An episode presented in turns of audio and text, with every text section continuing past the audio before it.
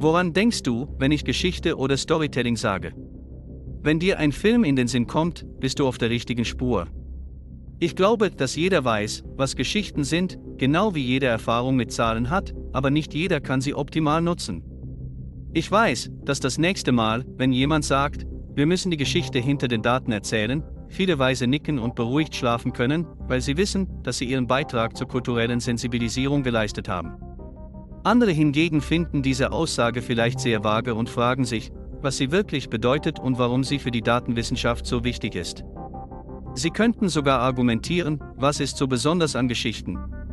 Geschichten vereinen uns als Menschheit, sie ermöglichen uns, viel mehr zu kommunizieren, als wenn wir uns nur auf Zahlen, Bilder oder Worte beschränken. Sie können auch nicht gefälscht oder verdreht werden, denn es geht immer um die Wahrheit. Aber auch in der Datenwissenschaft spielt Storytelling eine wichtige Rolle. Der Aufstieg des Geschichtenerzählens in der Datenwissenschaft ist auf viele Faktoren zurückzuführen, aber ein wichtiger Faktor ist, dass die Technologie unser Leben dramatisch verändert hat und deshalb viele Aufgaben übernommen hat, die der Mensch früher für sich selbst erfüllte.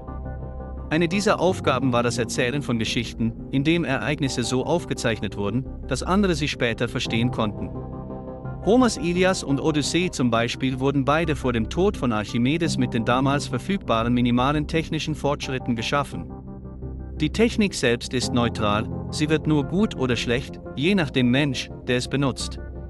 Ein Messer oder ein anderes Schneidewerkzeug ist zum Beispiel nicht gut oder schlecht, es kommt darauf an, ob du damit Essen schneidest oder Menschen tötest. Das gleiche gilt für Technologie, sie ist nur so gut wie der Mensch, der sie für seine Zwecke einsetzt. Wenn wir uns das Geschichtenerzählen als Aufzeichnung von Ereignissen vorstellen, damit sie später verstanden und weitergegeben werden können, wird uns klar, dass diese Aufgabe mit den Technologien, die wir produzieren, nicht verschwindet. Da der Großteil der Menschheit innerhalb dieser technologischen Strukturen arbeitet und lebt, vor allem in den Industrieländern, müssen sie wissen, wie sie mit den ihnen zur Verfügung stehenden Mitteln kommunizieren können, Zahlen, Worte, Bilder und die Technologie selbst. Das bedeutet, dass, obwohl die Technologie einige unserer grundlegendsten Aufgaben übernommen hat, wie Z. B.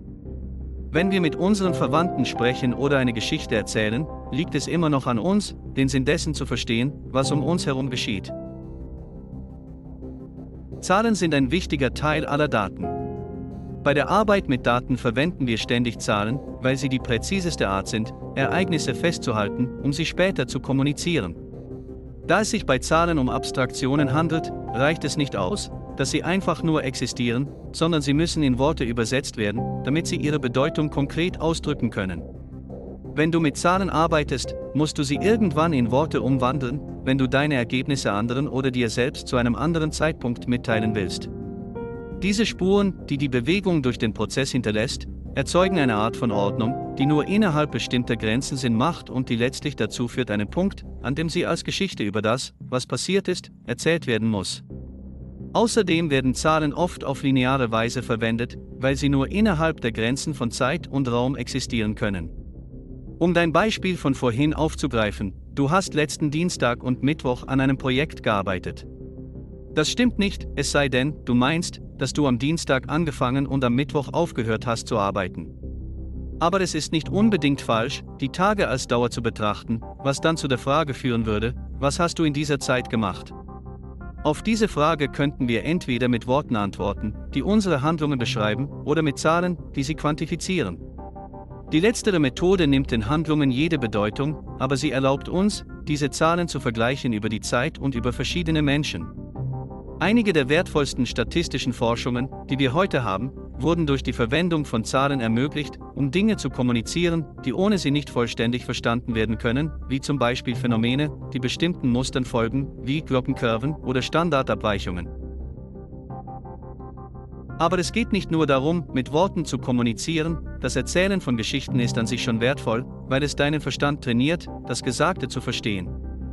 Je mehr du dich bemühst, deine Ergebnisse verständlich zu machen und sie klar und prägnant zu erklären, desto besser verstehst du selbst, was passiert ist und warum. Das hilft beim Umgang mit großen Datenmengen und bringt auch ein gewisses Maß an Menschlichkeit in deine Arbeit ein. Sprechen erfordert die Interaktion zwischen zwei Köpfen, während das Schreiben die Sichtweise einer einzelnen Person zulässt, um den Leser zu beeinflussen, um also deine Frage zu beantworten. Das Erzählen von Geschichten ist wichtig, weil es uns hilft, die Geschehnisse anhand von Zahlen und konkreten Fakten zu verstehen, aber auch, weil es uns in eine andere Welt entführt, in der alles passieren kann, selbst wenn es nur ein neuer Blickwinkel ist, mit dem wir die zuvor genannten Fakten betrachten.